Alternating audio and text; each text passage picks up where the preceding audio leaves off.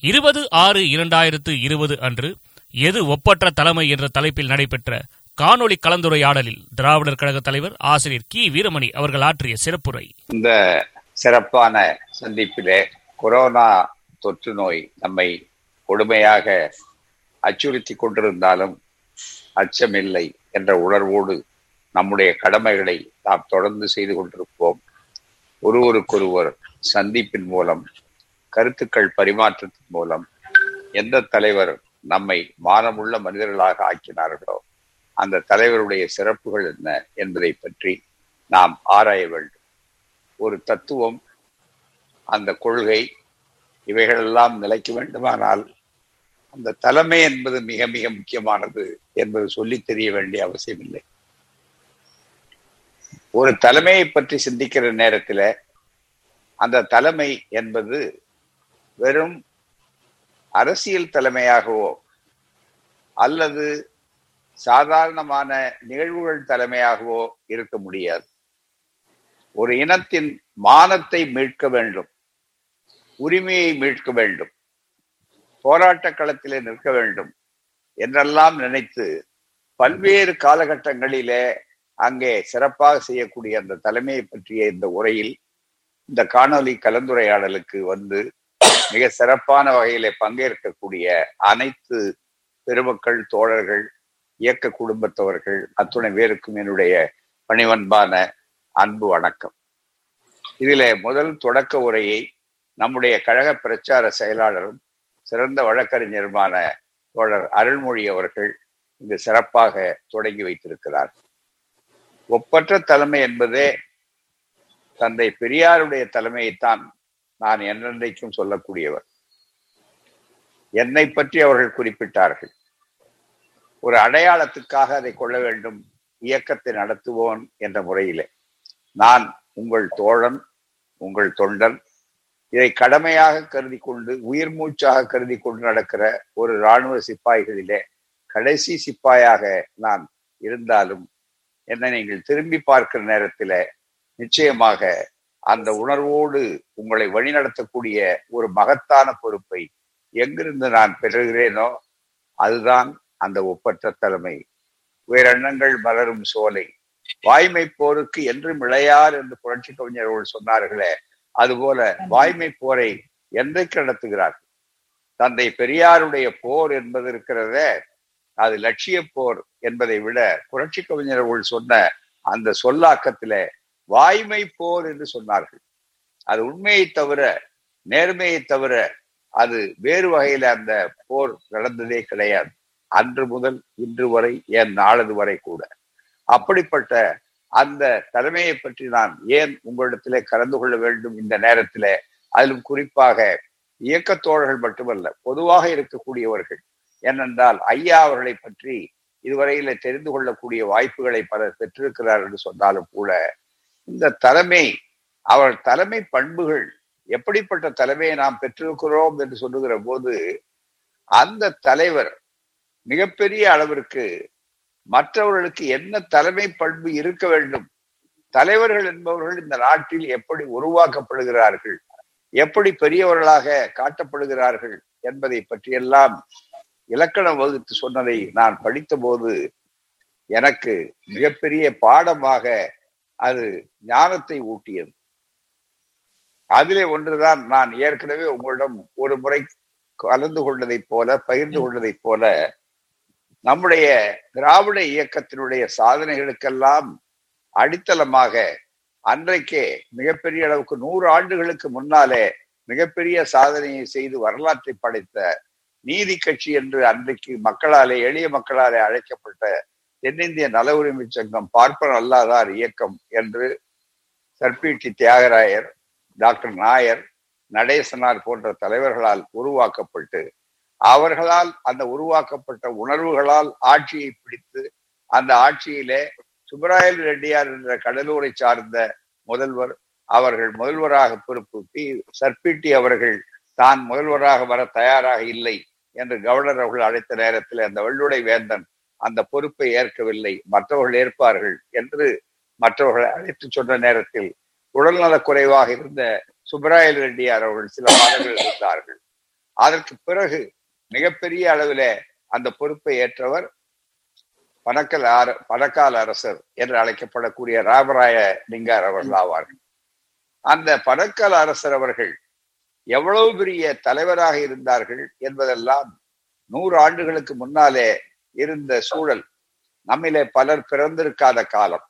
எனவேதான் அந்த காலத்துல அப்படிப்பட்ட ஒரு தலைமை எவ்வளவு பெரிய சாதனைகளை எவ்வளவு பெரிய எதிர்ப்புகளுக்கிடையே செய்திருக்கிறது என்பதை எல்லாம் புரிந்து கொண்டால்தான் இந்த இயக்கம் எவ்வளவு பலமான ஒரு அஸ்திவாரத்தின் மீது பலமான அடிக்கட்டின் மீது உருவாக்கப்பட்டிருக்கிறது என்பதை நாம் மட்டுமல்ல நம்முடைய இன எதிரிகளும் கூட புரிந்து கொள்ள வேண்டும்.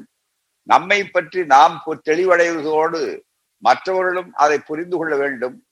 நம்முடைய தோழர்கள் அறிந்து கொள்ள வேண்டும் என்பதற்காகத்தான் நான் அந்த இரங்கல் இலக்கியத்தை படித்த நேரத்தில் இதை உங்களோடு பகிர்ந்து கொள்ள வேண்டும் என்று நான் நினைத்தேன். இன்றைக்கு இணைப்புரை மற்றது வழங்கி கொண்டிருக்கிற பிரின்ஸ் அவர்கள் ஒன்றை சொன்னார்கள். ஐம்பத்தி ஐந்து ஆண்டுகளுக்கு முன்னாலே டார்பீடோ ஏ பி ஜனார்தனம் அவர்கள் நடத்திய தோழன் என்ற அந்த வார ஏட்டில ஒரு ஆங்கில புத்தகத்திலே படித்த ஒரு தலைமை பண்பு என்பதை மையமாக வைத்து தலைவர் என்போர் யார் என கேட்டால்? என்று ஒரு கட்டுரை எழுதப்பட்டிருப்பதை பற்றி சொல்லி இன்றைக்கு விடுதலையில எடுத்து போட்டிருக்கிறார்கள். அறுபத்தைந்து ஆண்டுகளுக்கு முன்னாலே எழுதப்பட்ட ஒரு கட்டுரை. அதை நான் படிக்கும் போது மறுபடியும் படிக்கும் போது எனக்கே கூட வியப்பாக இருந்தது சாதாரணமாக. ஐயா அவர்களை பற்றி அந்த காலகட்டத்திலே மாணவர்கள் இளைஞர்கள் படித்தவர்கள் அவர்கள் பின்னாலே இல்லை. எல்லாம் வயதானவர்கள் தான் இருக்கிறார்கள். ஏனால் இயக்கம் பிரிந்து அது ஒரு ஆறு ஆறு ஆறு ஆண்டுகள் ஆன காலம். திராவிட முன்னேற்ற கழகம் அரசியல் ரீதியாக அவர்கள் இந்த இயக்கம் பிரிந்த நேரத்தில மாணவர்கள் திராவிட கழகம் இருக்குமா என்று சொன்ன அந்த காலகட்டத்தில இப்படிப்பட்ட ஒரு சூழல் ஏற்பட்டது. அதை எழுதியிருக்கிறோம் என்பதெல்லாம் ஒரு பக்கத்துல இருந்தாலும் அவர்களுடைய தலைமையை நாம் சொல்வதற்கு முன்னாலே தலைமை என்பதும் தலைவர்கள் என்பதும் எப்படி உருவாக்கப்படுகிறார்கள் எப்படிப்பட்டவர்களா இருக்க வேண்டும் என்பதற்கு இலக்கணம் வகுத்திருக்கிறார் தந்தை பெரியார் அவர்கள். எதிலே இருந்து அவர்கள் அதை காட்ட முடியும் என்று சொல்லுகிற நேரத்துல நான் பதக்கலரசர் அவர்கள் மறைந்த நேரத்துல குடியரசு ஏட்டில அவர்கள் தெளிவாக அவர்கள் எழுதியிருக்கிறார்கள். ஆயிரத்தி தொள்ளாயிரத்தி இருபத்தி எட்டில அவர்கள் அறுபத்தி ரெண்டு ஆண்டுகள் தான் வாழ்ந்திருக்கிறார் பல்லக்கலரசர் அவர்கள். அந்த அறுபத்தி ரெண்டு ஆண்டுகள் வாழ்ந்த அந்த காலகட்டத்தில அவர்கள் நீதி கட்சிக்கு தலைவராக அவர்கள் இருந்திருக்கிறார்கள். மிகப்பெரிய அளவிற்கு பதினாறு பனிரெண்டு ஆயிரத்தி தொள்ளாயிரத்தி இருபத்தி எட்டில் அவர்கள் மறைந்திருக்கிறார்கள். அப்படிப்பட்ட காலகட்டத்தில அதற்கு முன்னாலே நேரடியாக நீதி கட்சிக்கு தந்தை பெரியார் உறுப்பினரும் அல்ல பெரிய பெரிய ஆதரவாளர். நீதி கட்சியை அந்த கட்சியிலே சேராமலேயே வெளியில் நின்று ஆதரவு கொடுத்து வேலை வாங்கி ஆட்சியிலே பல காரியங்களை சாதிப்பதற்கு மூல காரணமாக இருந்தவர். இன்னும் கேட்டால் உங்களுக்கு போன ஒரு கூட்டத்திலே கூட நினைவூட்டினேன் மிகப்பெரிய அளவிற்கு.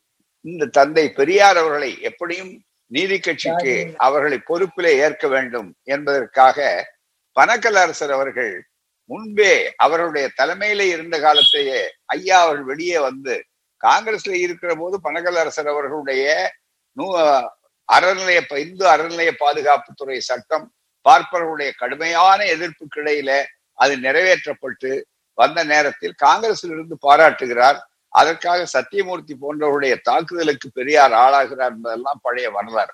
ஆகவே அப்படிப்பட்ட ஒரு நிலையிலே வெளியே வந்து காங்கிரஸ்ல இருந்து வெளியே வந்த போது கூட பல நீதி கட்சியினுடைய பல மேடைகளிலே முதல் உடனடியாக அவர் ஏறவில்லை. அதற்கு பிறகு கோவையிலே தான் ஒரு முறை தேர்தலில் கலந்து கொள்வதற்காக செல்லுகிறார் பிறகு அவர்கள் நட்பு வருகிறது.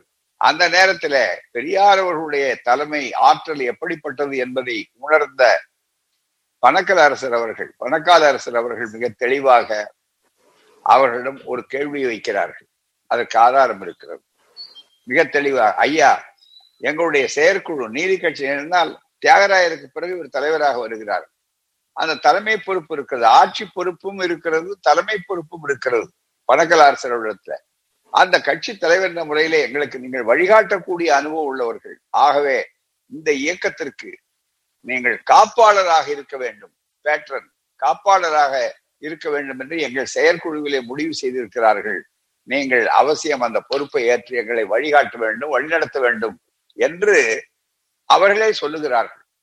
ஆனாலும் தந்தை பெரியார் அவர்கள் இப்ப இருந்து வெளியே வந்து இனிமேல் எந்த பொறுப்பிலும் ஏற்க போவதில்லை என்ற சுயமரியாதை இயக்கத்தை தீவிரமாக நடத்தி கொண்டிருக்கிற நேரத்துல அதற்கு ஒப்புதல் கொடுக்கவில்லை அவர்கள். பிறகு ஆயிரத்தி தொள்ளாயிரத்தி முப்பத்தி எட்டில் நீதி கட்சியினுடைய தேர்ந்தெடுக்கப்பட்ட தலைவராக அவர் சிறையிலே இருந்த போது ஆகிறார்கள். அதை பற்றி பின்னாலே பேசுவோம். ஆனால் அதே நேரத்துல அவர்கள் இதை சொல்லுகிற போது ஒன்றை சொன்னார்கள். பார்க்கலாம். பிறகு சொல்லுகிறேன் என்று அதை அப்படியே கொஞ்சம் ஆற போட்டு விட்டார்கள். அந்த பொறுப்புக்கு வரவில்லை. இதுல இரண்டு பேரை பற்றி புரிந்து கொள்ள வேண்டும். தந்தை பெரியாருடைய ஆற்றல் தலைமை ஆற்றல் வழிநடத்தக்கூடியது எப்படி என்பதை தொலைநோக்கு உணர்வோடு முன்னுணர்வோடு பணக்கால அரசர் அவர்கள் புரிந்து கொண்டிருக்கிறார்கள் ஏன்னால் பல தலைவர்களை சந்தித்த அனுபவம் மிகப்பெரிய கடல் போன்ற அனுபவம் எதிர்ப்புகளை சந்தித்த அனுபவம் இவைகளெல்லாம் உண்டு. அப்படிப்பட்ட பணக்கால அரசர் அவர்கள் மறைந்த நேரத்துல இதுவரையிலே இல்லாத ஒரு அதிசயமாக ஏழு பக்கத்திற்கு குடியரசுல இரங்கல் கட்டுரை எழுதியிருக்கிறார். அது கட்டுரை என்று சொல்ல வேண்டும். இரங்கல் செய்தி அல்ல. இந்த இரங்கல் செய்தியை எப்படி ஏன் இன்றைக்கு என்னுடைய தலைப்பாக அதுதான் இந்த தலைமை உன்னத தலைமை என்பதற்கு ஒப்பற்ற தலைமை என்பதற்கு அதுதான் அடித்தளமாக இருக்க போகிறது. வழமையாக இந்த கட்டுரையில இருக்கிற சிறப்புகள் தோழன் கட்டுரையில இருப்பதை போன்று நான் சொல்லுவதெல்லாம் பிறகு வைத்துக் கொள்ளலாம். ஆனால் அதற்கு முன்னாலே நம்மவர்களுக்கு அடித்தளம் எப்படி இருந்தது? நீதி கட்சி திராவிடர் இயக்கத்தினுடைய அடித்தளத்தை இன்றைக்கு அசைத்து பார்க்கலாம் என்று சிலர் நினைக்கிறார்கள். அது மதவாத சக்திகளாக இருந்தாலும் சரி அல்லது ஆரிய சக்திகளாக இருந்தாலும் சரி நேரடியாக இரண்டு பேரும் வர முடியாத நேரத்தில் நம்மில் வீடனர்களை பிடித்துக் கொண்டு பிரகலாதன்களை பிடித்துக் கொண்டு அனுமார்களை பிடித்துக் கொண்டு அவர்கள் மூலமாக பல ரூபத்துல நாம் எந்த உணர்வை ஊட்டி வைத்திருக்கிறோமோ அந்த உணர்வையே வேறு விதத்தில் திருப்பி அதன் மூலமாக தாங்கள் வரலாமா என்று கருதி பல உத்திகளை பார்த்து நம்மை கொச்சைப்படுத்துவது நம்முடைய இயக்கத்தை கொஞ்சம் ஒரு மாதிரி தாறுமாறாக விமர்சிப்பது என்பது போன்றெல்லாம் செய்து பார்த்தார்கள். ஆனால் மலம் பெரியார் மீது வீசப்பட்டது. சாணி வீசப்பட்டது. அழுகிய முட்டையிலே மலத்தை நினைத்து வீசப்பட்ட நேரத்திலே கூட தந்தை பெரியார் தன்னுடைய நீண்ட உரையை பிரச்சாரத்தை அவர் நிறுத்தி கொள்ளாமல் அதை துடைப்பதற்கு கூட நேரத்தை எடுத்துக்கொள்ளாமல் அதன் மீது சால்வையை போட்டுக்கொண்டு தொடர்ந்து பேசினார் என்பதை நீங்கள் எல்லோரும் நாம் எல்லோரும் அறிவோம். அதுபோலத்தான் எதை வீசினாலும் இந்த இயக்கம் தன்னுடைய பணியை செய்து கொண்டிருக்கிறது என்பதற்கு அண்மை கால உதாரணத்தை தான் தோழர் அருள்மொழி அவர்கள் சிறப்பாக சுட்டிக்காட்டினார்கள்.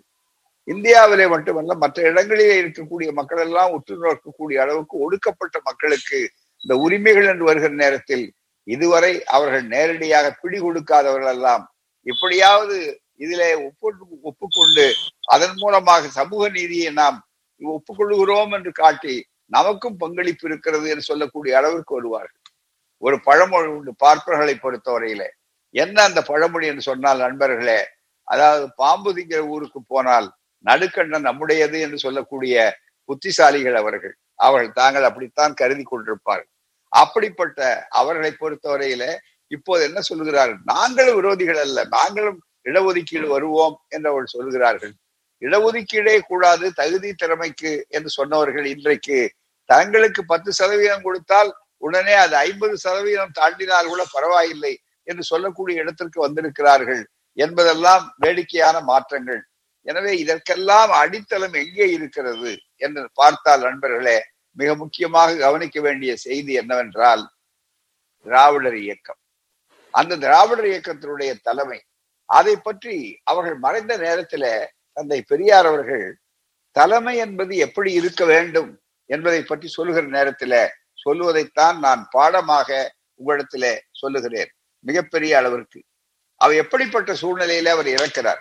அதை இரங்கல் இலக்கியமாக இறங் இதுவரையில நாம் இரங்கல் இலக்கியம் என்று சொல்லுகிற நேரத்துல அதை ஏதோ ஒரு உணர்ச்சி பூர்வமான பரிதாபம் அனுதாபம் துக்கம் அது இழப்பு என்ற அளவிலே மட்டுமே பார்த்து கொண்டிருந்தோம். ஆனால் அதை பாடமாக வகுப்பு பாடமாக இயக்க பாடமாக மிகப்பெரிய அளவிலே மற்றவர்கள் பின்பற்றப்பட வேண்டிய மற்றவர்களுக்கு என்றென்றைக்கும் காலங்காலமாக பின்பற்றப்பட வேண்டிய ஒரு பாடமாக அமைக்கக்கூடிய அளவிலே இந்த பகுதி இருக்கிற காரணத்தால் நண்பர்களே இது வழமையான உரை போல இருக்காது. பெரும்பாலும் ஒரு வகுப்பிலே பாடங்களை எடுத்து சொல்லுவதை போலத்தான் இந்த பகுதிகள் இருக்கும். ஆகவே அதை நான் முதலிலே எடுத்து வைக்க விரும்புகிறேன். ஏனென்றால் ஒப்பற்ற தலைமை என்று நாம் யாரை கருதுகிறோமோ அவர் யாரை ஒப்பற்ற தலைமை என்று அவர்கள் சொன்னார்கள். இதுதான் மிக முக்கியம். அதற்கு என்னென்ன இலக்கணம் வகுத்தார்கள்? இது மிகவும் ஆழமாக நம் மனதில் பதிய வேண்டிய ஒரு மிக முக்கியமான செய்தி. ஆகவே அந்த அடிப்படையில ஆயிரத்தி தொள்ளாயிரத்தி எண்பது இருபத்தி எட்டிலே ஐயா அவர்கள் எழுதிய போது நம்மிலே பலர் பிறக்காத காலத்துல ஐயா அவர்கள் குடியரசுல அவள் எழுதுகிறார்கள். அவர்கள் மறைந்தவுடனே நம்முடைய ராஜாசா அவர்கள் பரக்கல் அரசர் அவர்கள் மறைந்த காலகட்டத்திலே அவர்கள் தெளிவாக எழுதுகிறார்கள். அந்த தலையங்கத்திலே இருக்கிற ஒரு பகுதி ஏழு ஏழு பக்கம். அதுல இருக்கிற செய்தியைத்தான் இப்போது நான் உங்களுக்கு தலைமைக்கு என்ன இலக்கணம்?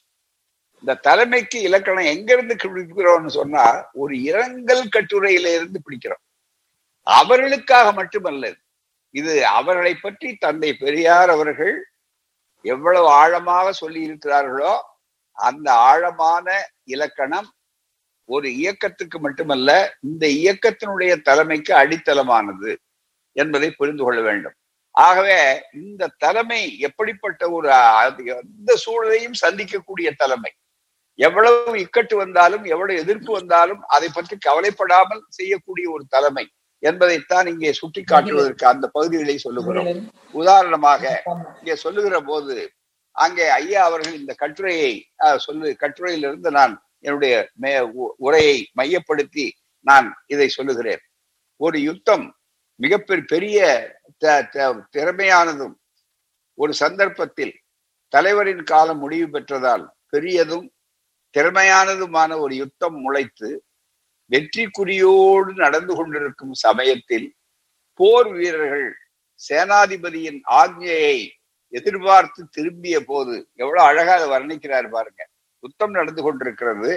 அதுல அது வெற்றிகரமாக போய்கொண்டிருக்கிறது போர் வீரர்கள் அந்த வெற்றி குறியோடு நடந்து கொண்டிருக்கிற சமயத்தில் போர் வீரர்கள் சேனாதிபதியின் ஆக்ஞையை எதிர்பார்த்து திரும்பிய போது சேனாதிபதி இறந்து போய்விட்டார் என்ற செய்தி கிடைக்குமானால் அந்த சமயத்தில் அப்போர் வீரர்களின் மனம் எப்படி துடிக்குமோ அதுபோல் தமிழ் மக்கள் துடித்திருப்பார்கள் என்று நாம் சொல்ல வேண்டிய அவசியம் இல்லை என்பதை சொல்லிவிட்டு தந்தை பெரியார் பனக்கல் அரசர் அவர்களுடைய அந்த சிறப்பு என்ன?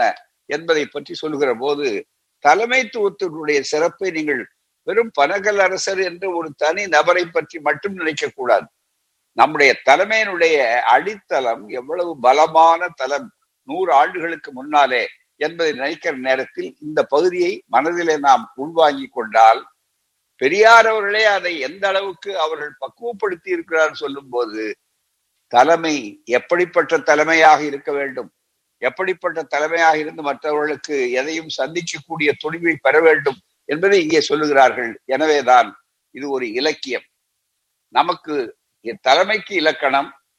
கட்டுரையில இது ஒரு அருமையான ஒரு இலக்கியம் என்று சொல்லக்கூடிய அளவிற்கு இந்த வாய்ப்பை பயன்படுத்தி இந்த பகுதியை சொல்லுகிறேன். திரு ராஜா சாஹேப் அவர்கள் அதாவது பணக்கர அரசர் அவர்கள் நம் தேசத்தில் உள்ள மற்ற பெரும்பான்மையான தலைவர்கள் என்பவர்களைப் போல இங்கதான் ஆரம்பிக்கிறார். இந்த கவனிக்கணும். தேசத்தில் உள்ள அந்த காலகட்டத்தில அந்த காலகட்டம் காங்கிரஸ் மிகப்பெரிய அளவிற்கு வந்த ஒரு காலகட்டம். எதிரிகளை இருந்து கொண்டிருக்கிறார்கள். பார்ப்பன தலைவர்கள் தான் அந்த காலத்திலே மிகப்பெரிய தலைவர்கள். ஒரு பக்கம் சத்தியமூர்த்தி ஐயர் எதிர்கட்சி தலைவர். இன்னொரு பக்கம் அவர்கள் சொன்ன மாதிரி மாளவியா போன்றவர்கள். இன்னொரு பக்கம் இப்படி ஆரிய தலைவர்கள் தங்களுடைய தத்துவங்களை எல்லாம் சொல்லிக் கொண்டிருக்கிற அந்த காலகட்டம். அது மட்டுமல்ல ஆர் எஸ் எஸ் உருவாக்கப்பட்டு அன்றைக்கு வடபுலத்திலே கொள்கைக்கு நேர் எதிரான ஒரு அமைப்பு இருக்கிறது என்றால் நம்முடைய எதிர் எதிராக இருக்கக்கூடிய அமைப்புகள் அதிலே மிக முக்கியமானது என்று சொல்லக்கூடிய அந்த காலகட்டத்திலே இருக்கிறதால் ஐயா அவர்கள் எப்படி அதை தொடங்குகிறார்கள் எப்படி நடத்துகிறார்கள் என்பதை கொஞ்சம் ஆழமாக பார்க்க வேண்டும். எனவேதான் இது ஒரு பாட வகுப்பு போல. அப்படி நினைத்து பின்பற்ற வேண்டிய அவசியத்தில் இருக்கிறோம்.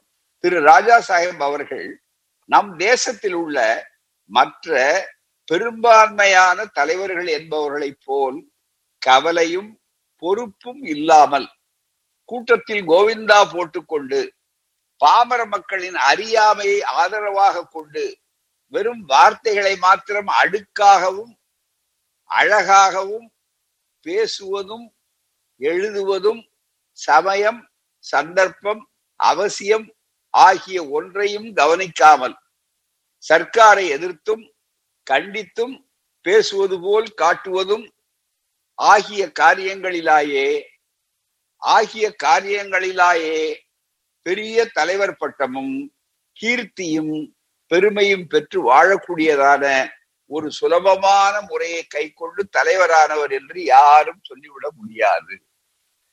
தந்தை பெரியாருடைய எழுத்துக்கள் எப்போதுமே ஒரு வாக்கியம் ஒரு பத்தியாக இருக்கும். அந்த எழுத்தை ஆழமாக படிக்க வேண்டுமானால் ஒரு முறை அல்ல பல முறை படிக்க வேண்டும். அதை வரி வரியாக வரி பிளக்க வேண்டும். எப்படி ஒரு சட்டத்தில சட்டத்தை எடுத்து நாம் விளக்கி சொல்லுவோமோ அது போல வரி வரியாக படிக்க வேண்டும். அப்படி வரியாக படிக்கிற போது அன்றைய காலகட்டத்தில் இருக்கிற அன்றைய காலகட்டத்திலும்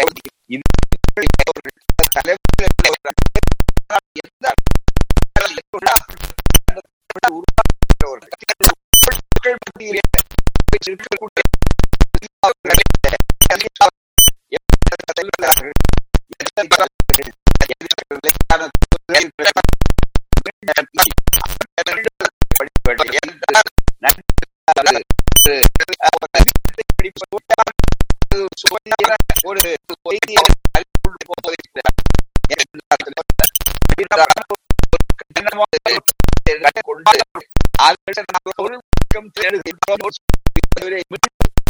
நான் தேசத்தில் பெருமையான உள்ள பெரும்பாலான எப்படி தான் மிக பெரும்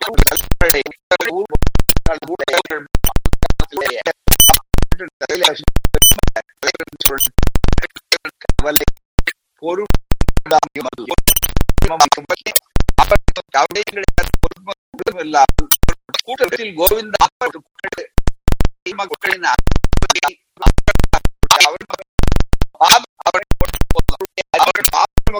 அறியாமையை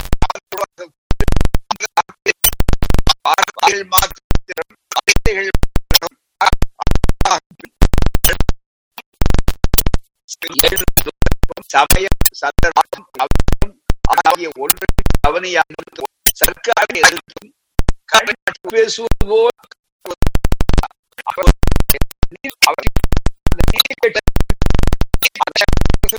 சொல்றாரு பாருங்க அவங்கள படைச்சிட்ட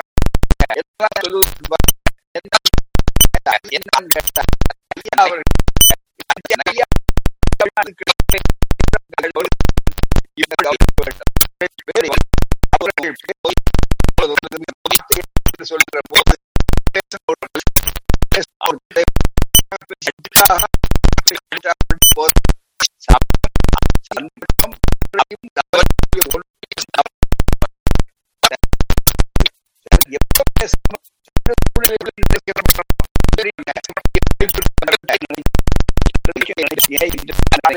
சூழ்நிலை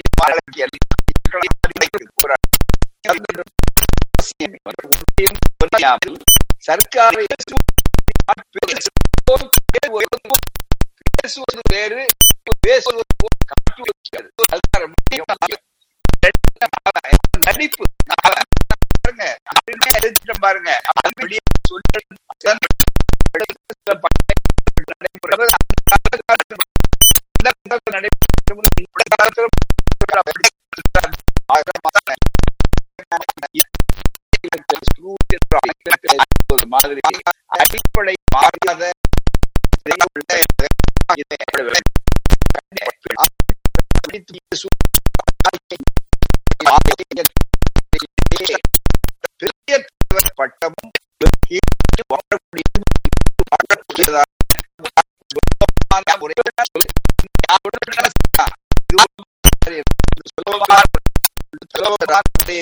தலைவர் என்று சொல்லிவிட முடியும்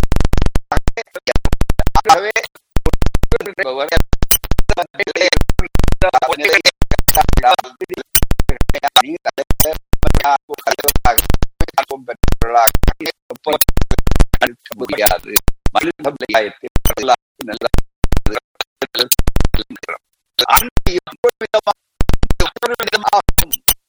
அதாவது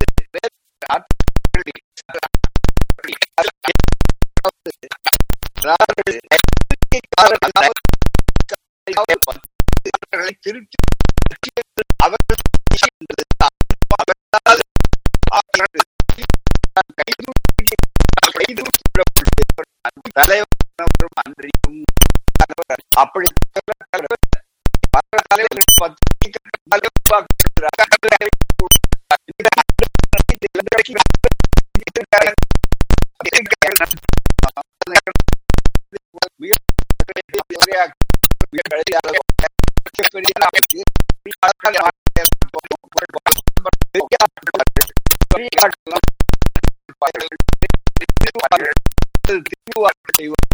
அவரோட சொல்லக்கூடிய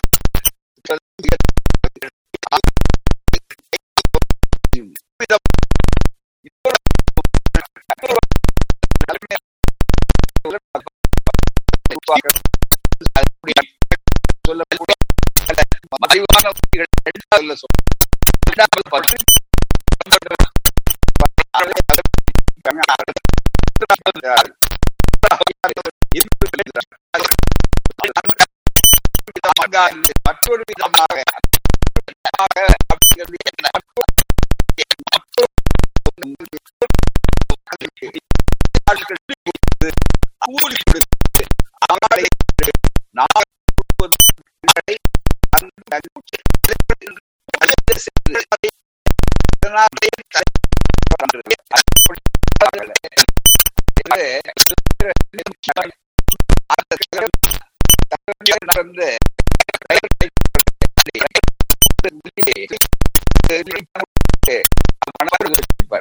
அவர் மாதவாய் அந்த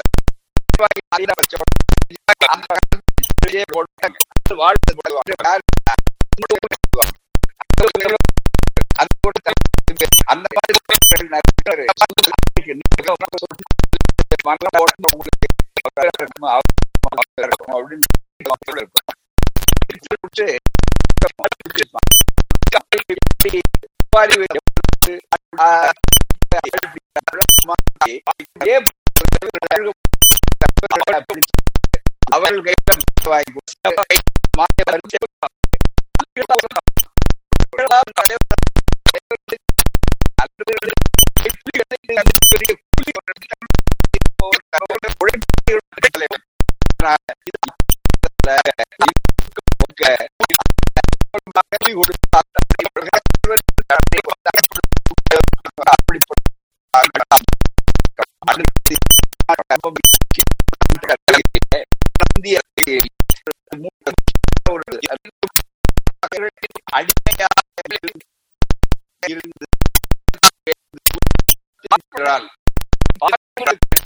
இருந்து இருந்து உலக எழுத்து நயத்தை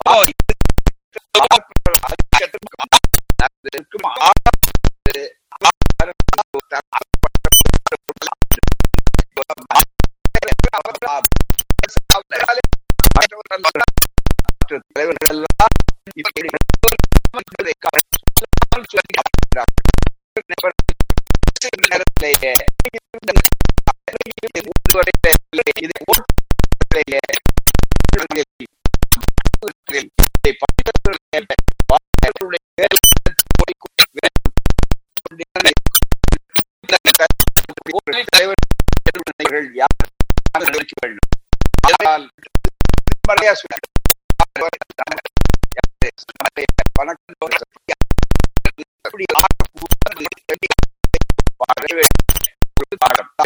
கொடுத்து தலைவர்களாக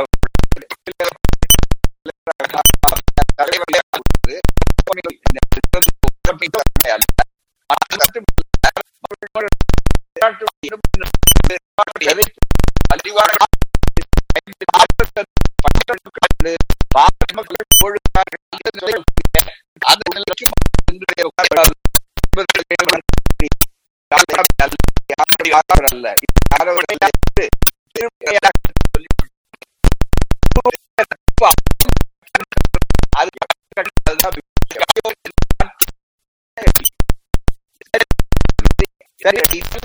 அப்படி அல்ல எப்படி எப்படிப்பட்டவர் அவர்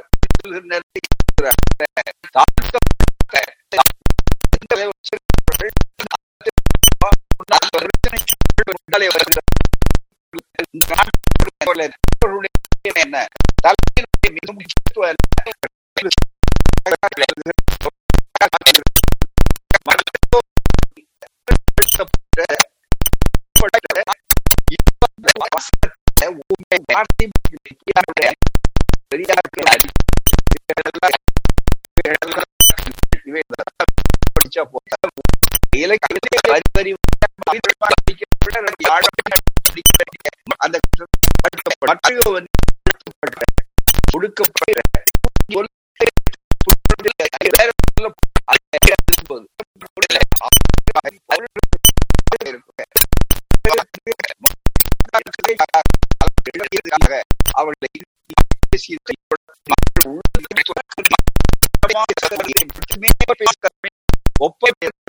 பெரிய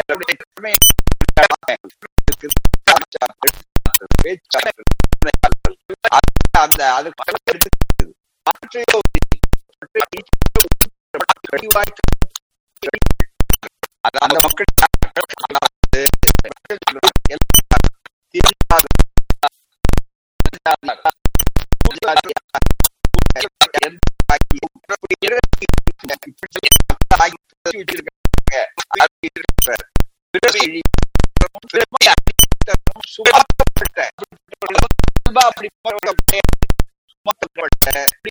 இருபது கோடி மக்களில்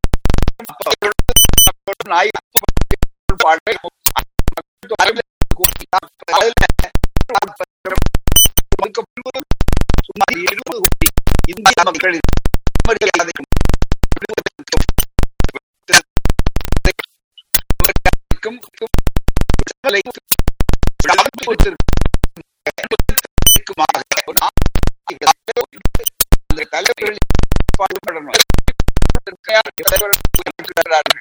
பணக்கல் அரசர்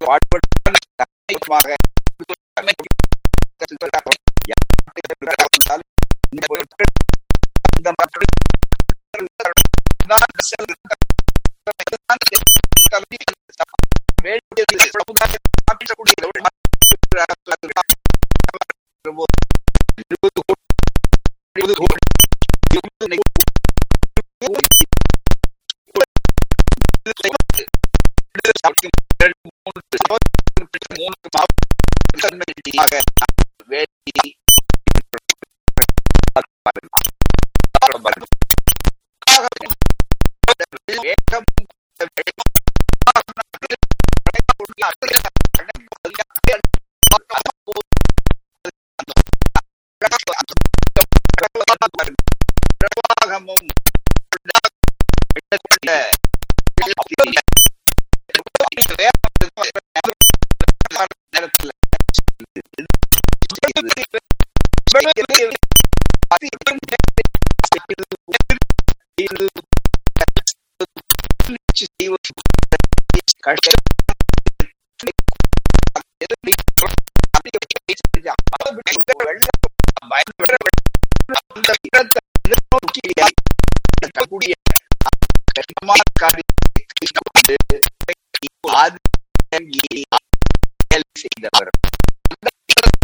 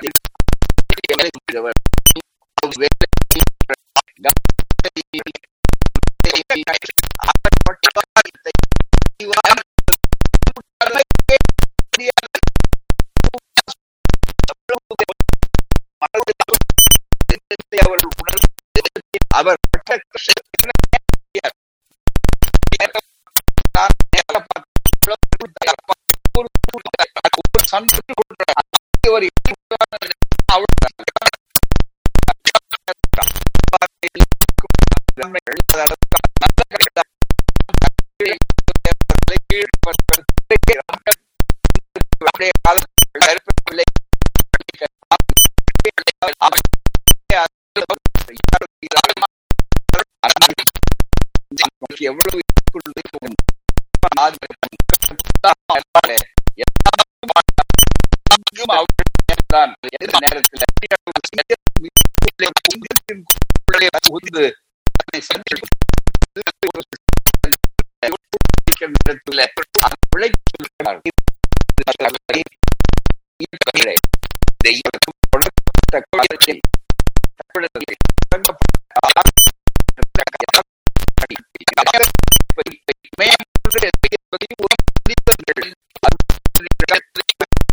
Thank you. தான்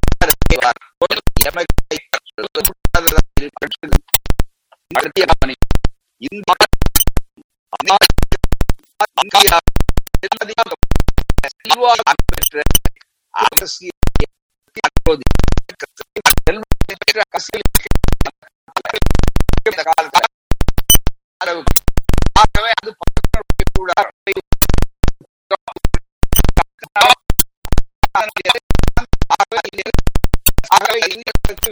எதுவுமே கிடையாது.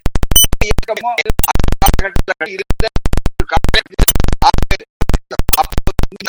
சொல்லுகிறார்கள்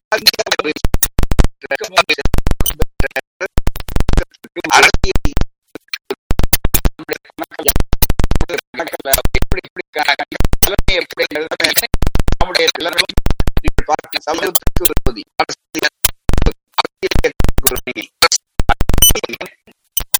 விரோதி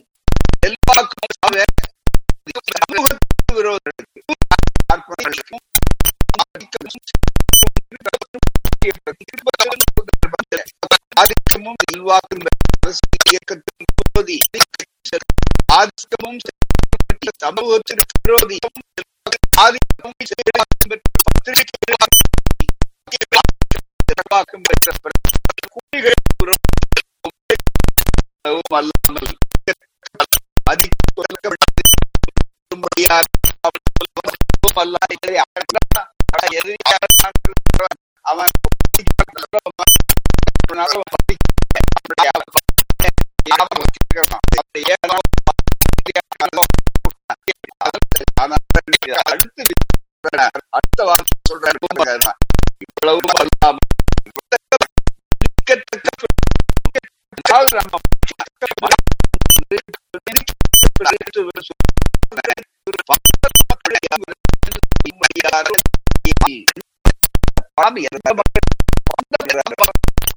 பாமர மக்களுக்கு சொல்லும்படியா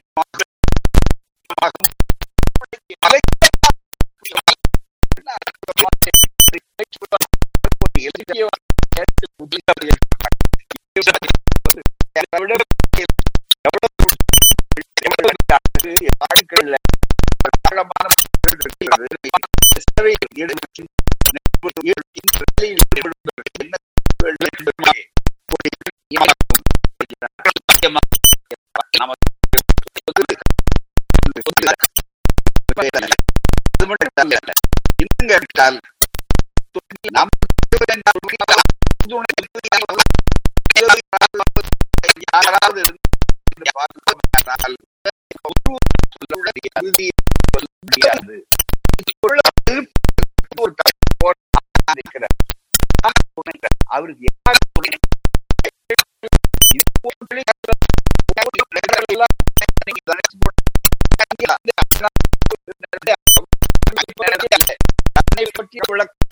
விளக்கம் அவரை இன்னைக்கு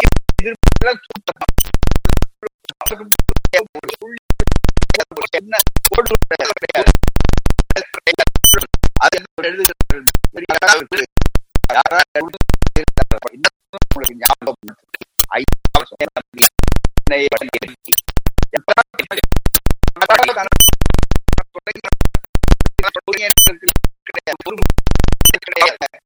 அதுக்காக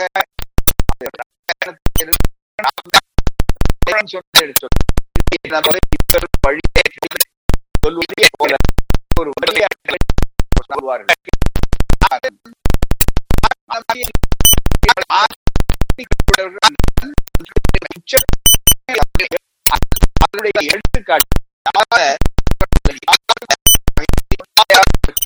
para a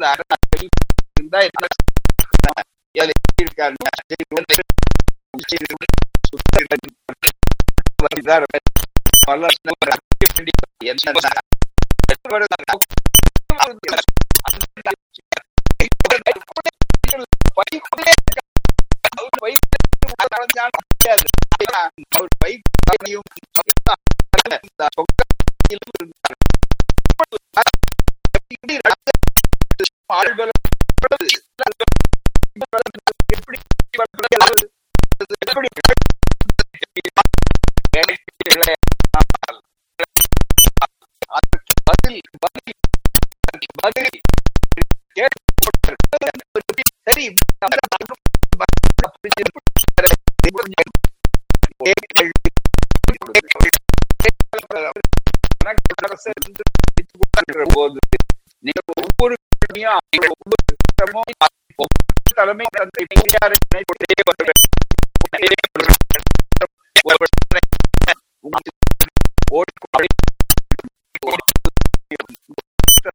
வார்த்தை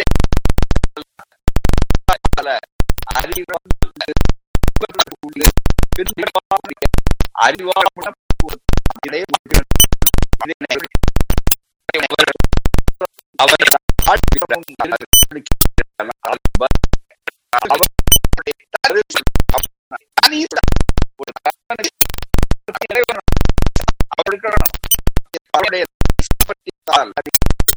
புத்திசாலி ராஜதந்திர ராஜதந்திர இது அரசியலுக்கு தேவை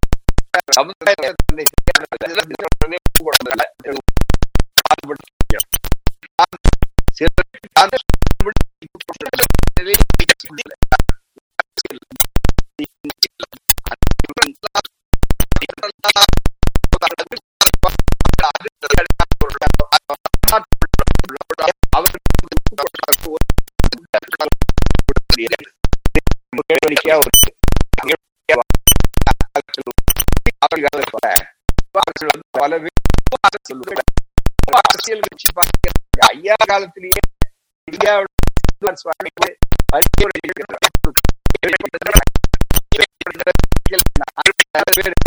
அந்த ஐயப்பட ஒரே பரவாயில்ல தப்பு இல்லை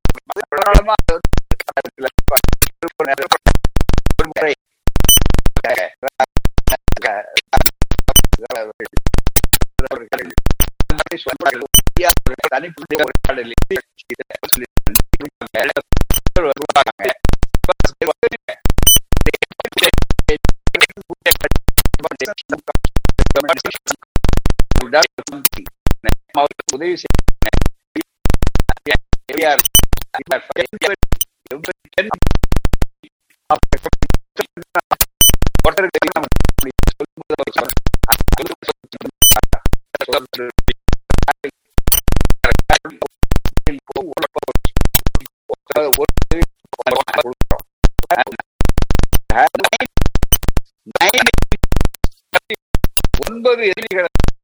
நைன் எனிமி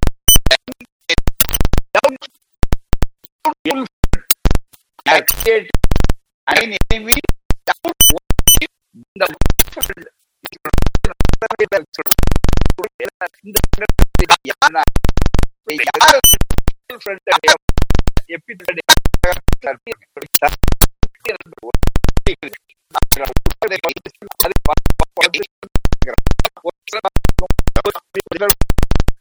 சூழ்நிலையில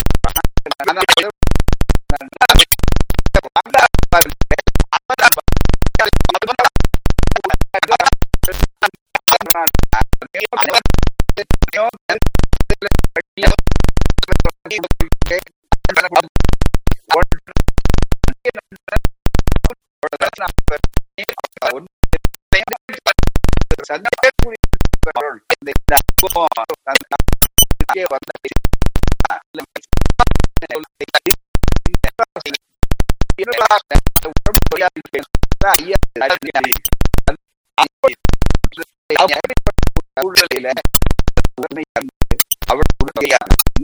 சொல்லலாம்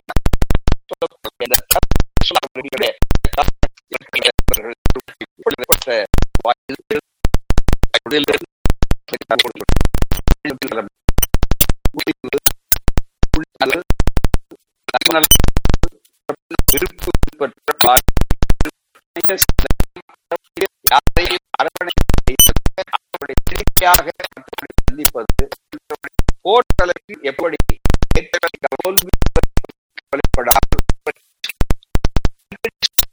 அடிக்கடி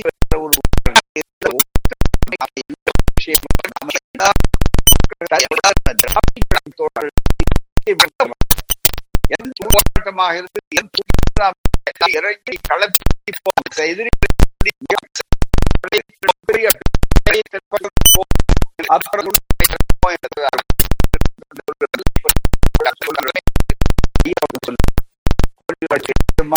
நடத்த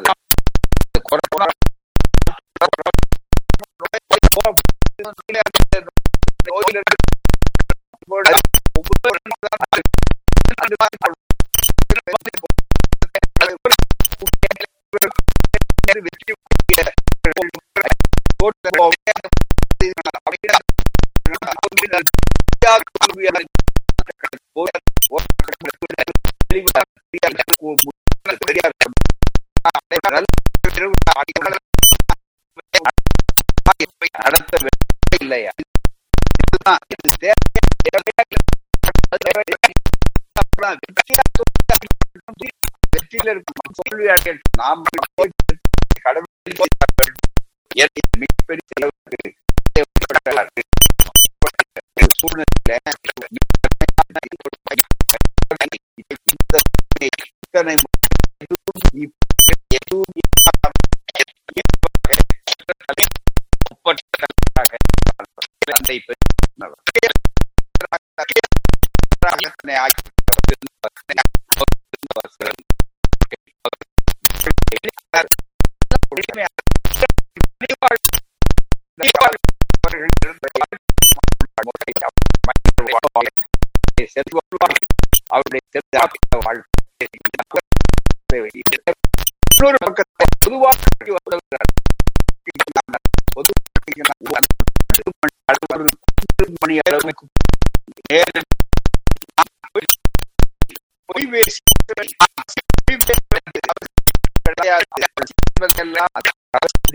அந்த தத்துவம் ஒப்பற்ற என்பதை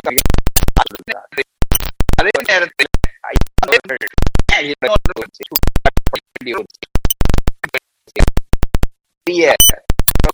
காங்கிரஸ்ல சேர்ந்த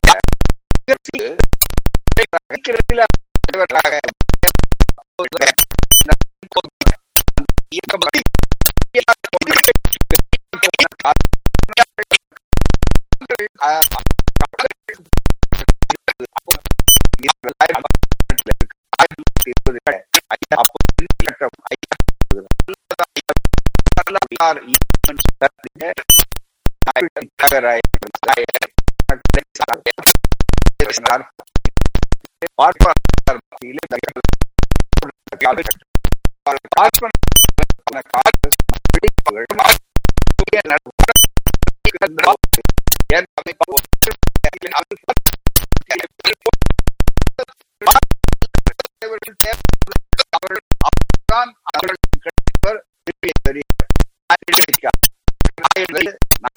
கொண்ட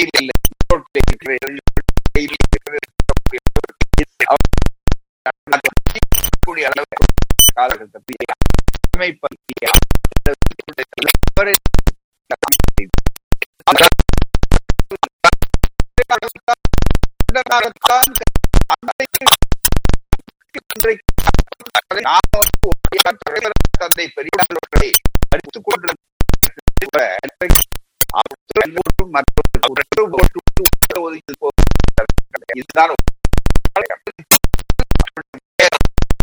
வயது அவருடைய போய் இந்த கத்தனையும்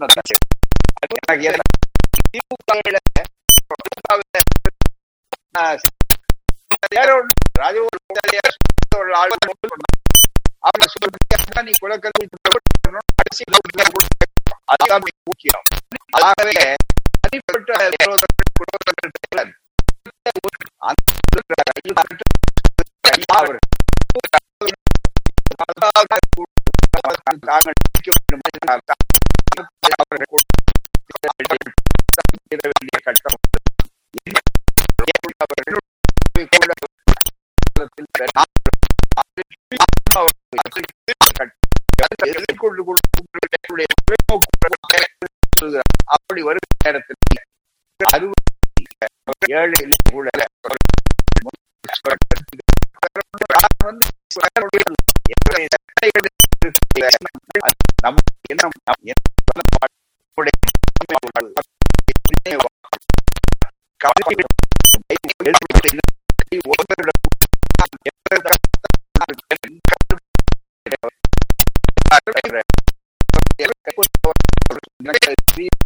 சொல்லி எந்த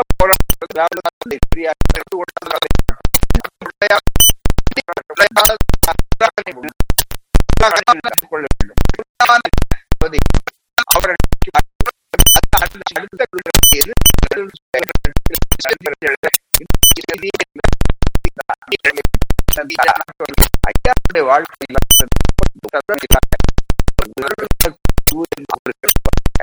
ஐயாவுடைய அதனால அவருக்கு ஏற்பட்ட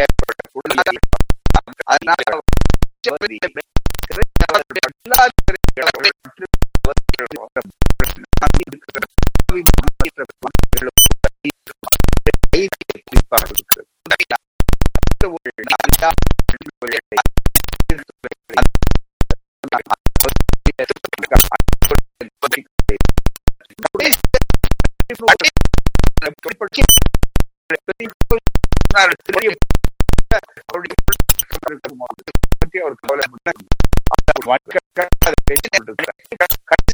எப்படிப்பட்ட ஒரு குழாயை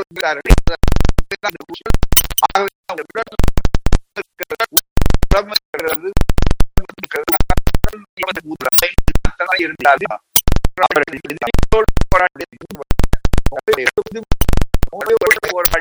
ஒரே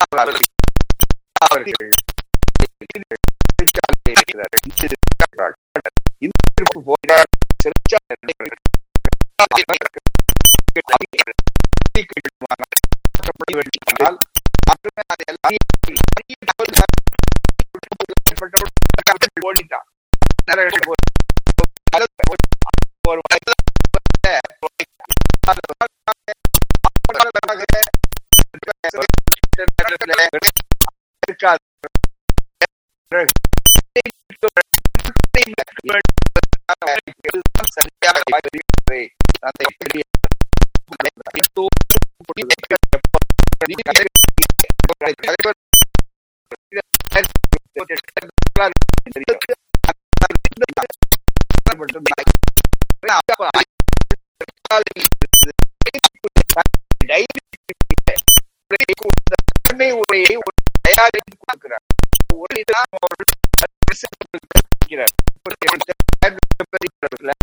பெரிய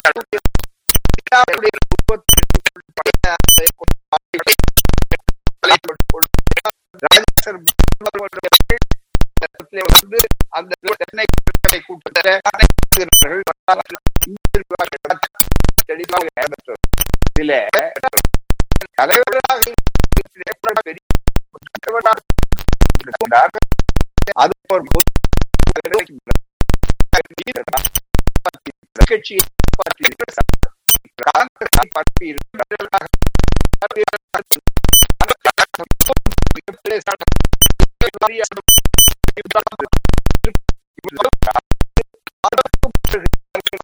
ஒரு சொல்லுகிறார் கோபாலாச்சாரிய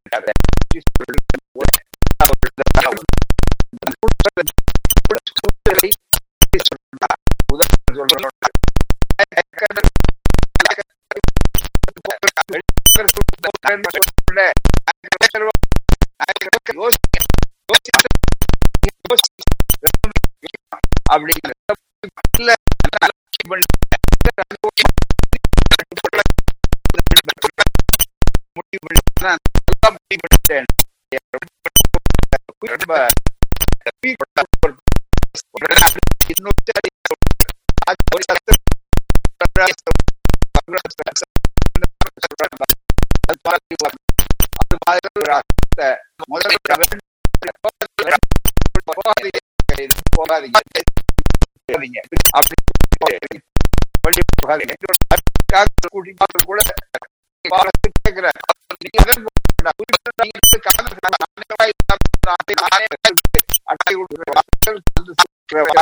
அப்படின்னு இதெல்லாம் இருக்கட்டும் ஆனா இந்த சூழ்நிலையில சொல்றேன் நீங்க நீங்க வந்து உடனே நீங்க பெரியார்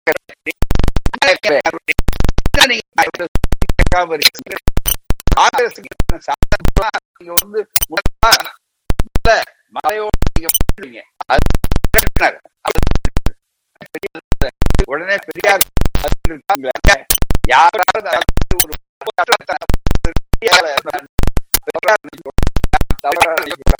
தலைமுறை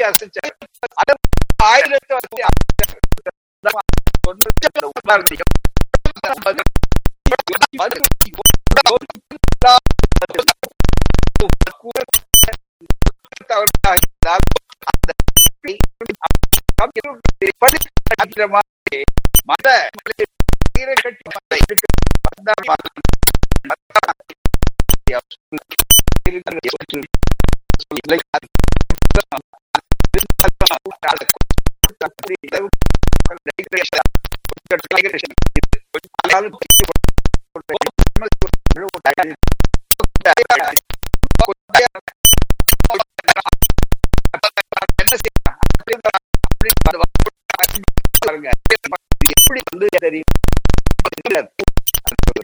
உருவாக்கப்பட்டது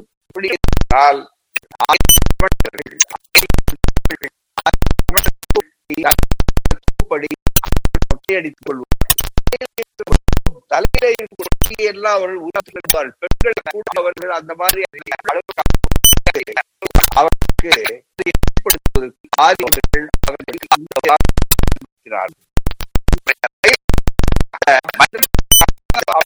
கொச்சையான வார்த்தை கொச்சையான வார்த்தை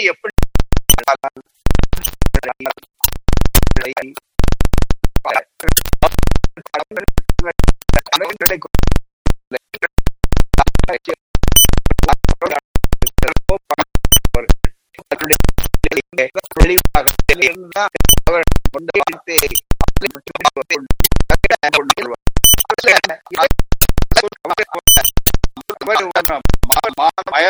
எப்படி மாறம்பரின் அதனால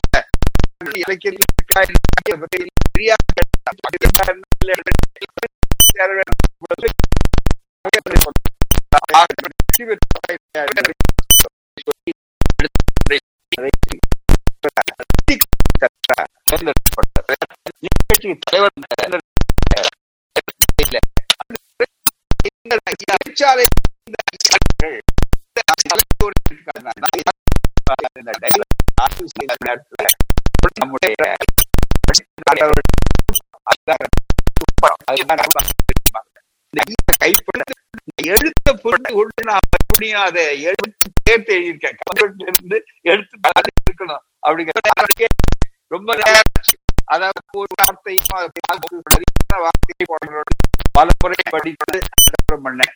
இது வந்து செப்டம்பர் ஞாயிற்றுக்கிழமை அவர் எழுதியிருக்கிற அந்த தேதி ஆயிரத்தி தொள்ளாயிரத்தி முப்பத்தி ஞாயிற்றுக்கிழமை ஆயிரத்தி முப்பத்தி எட்டு அந்த காலகட்டத்துல எழுதி அனுப்புறார் சிறைச்சாலையில இருந்து அந்த உரை அதுல இருந்து காப்பி செய்து அனுப்புகிறார்.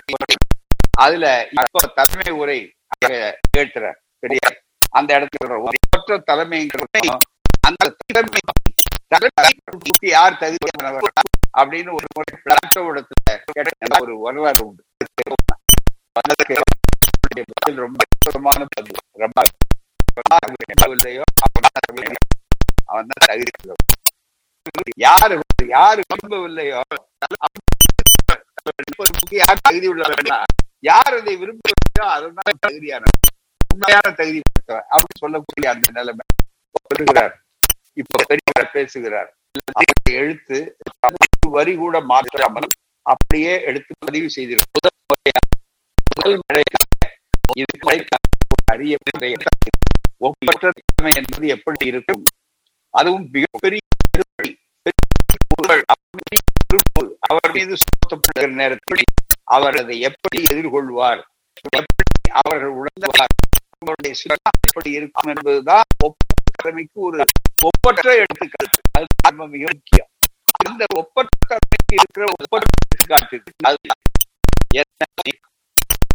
நீங்கள் தலைவராக தேர்ந்தெடுத்ததன் மூலம் உங்களுடைய உண்மையான தொண்டனை இழந்தீர்கள். யாராவது நினைக்க முடியும். முதல் வாக்கியம் எப்படி தொடங்குது தோழர்களே என்னை நீங்கள் தலைவராக தேர்ந்தெடுத்ததன் போல உங்களுடைய ஒரு உண்மையான தொண்டனை இழந்தீர்கள். தன்னை பத்தி சொல்றாரு. அவர் கையெழுத்திலே இருக்குது அத்தனை. நான் பிறவி தொண்டன். அந்த சொல் ஆட்சி பாருங்க. பிறவி தொண்டன். மயிர்கூச்சி சொன்னேன் முறையில் ஆயிரம் சான்றுகள் அவருடைய வாழ்க்கையை ஒட்டி நாம் இருந்தவர்கள் உயிரோடு நான் பிறவி பதவியை நன்கு தலைவர் பதவி தலைவர் பதவி அறிந்தவர் ஒரு கமா மாற்றம் இல்லாமல் அப்படியே நம்ம உள்வாங்க சர்க்கார் சிறைப்படுத்துவதற்கு பதிலாக நீங்கள் நீங்கள் சிறைப்படுத்தி விட்டீர்கள். என்னை சர்க்கார் சிறைப்படுத்துவதற்கு பதிலாக நீங்கள் சிறைப்படுத்தி இந்த இந்த யோசனை சரியாக இருந்த யோசனை என்பது எனது அடிப்படை நாம் எப்போதும் எந்த நிலையிலும் தலைவருக்கு கீழ்ப்படிந்து தலைவருக்கு கீழ்ப்படிந்து நடக்கும் ஒரு லாயல்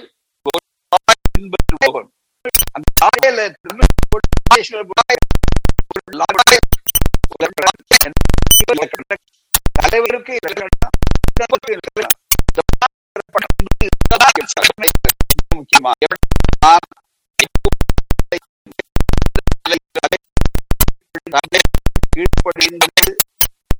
நடக்கும். அந்த அன்பாலும் ஒரு ராயல் அது மட்டும்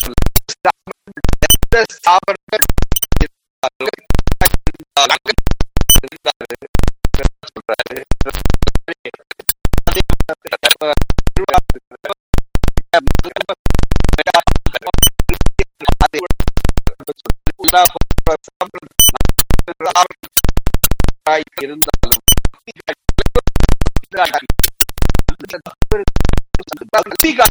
சாதாரண அல்ல. தலைவருக்கு பக்தி நல்ல காரியத்திற்கு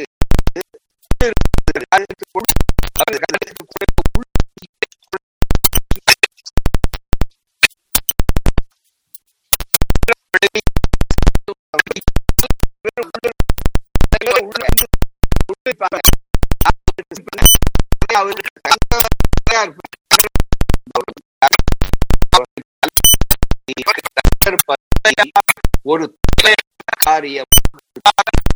ஒரு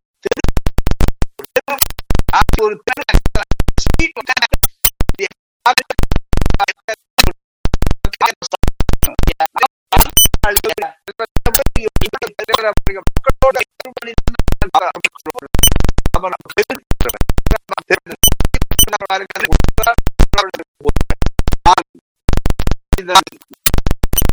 ஒரு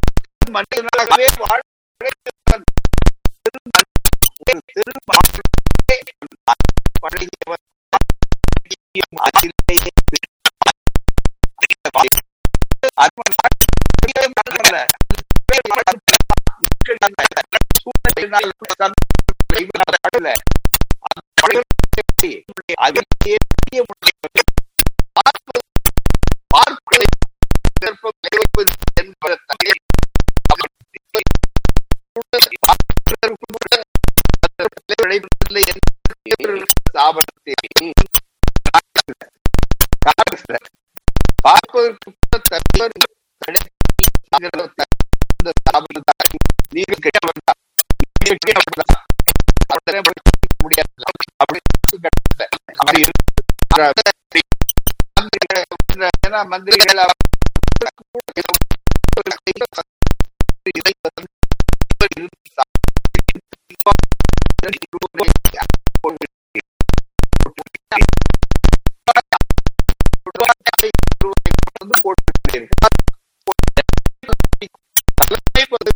கௌரவம் மாற்றமடைந்து விடும்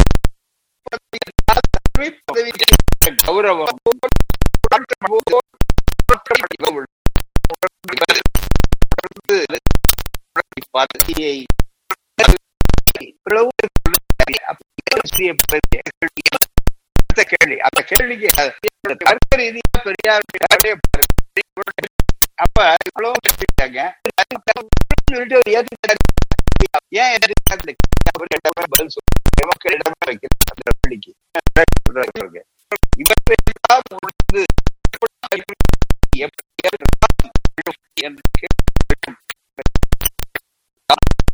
ஒரு தவறு செய்வதாலே அது அவசியமான தவறு நினைத்தே ஒப்புக்கொண்டார்.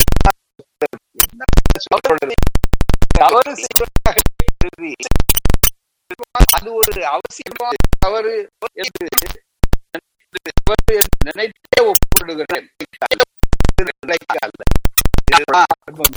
அவ்வளவுதான் அந்த குறிப்புகள்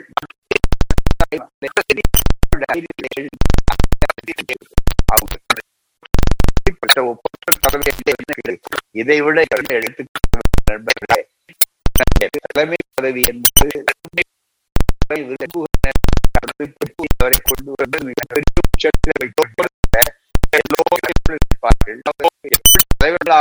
ஏற்கனவே சொன்ன தலைவர்கள் எப்படி தலைவர்களானார்கள்.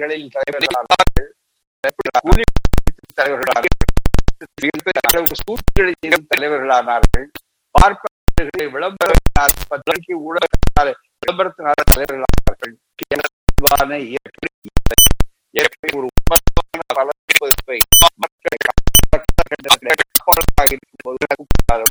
பிறகு அந்த இயக்கத்தை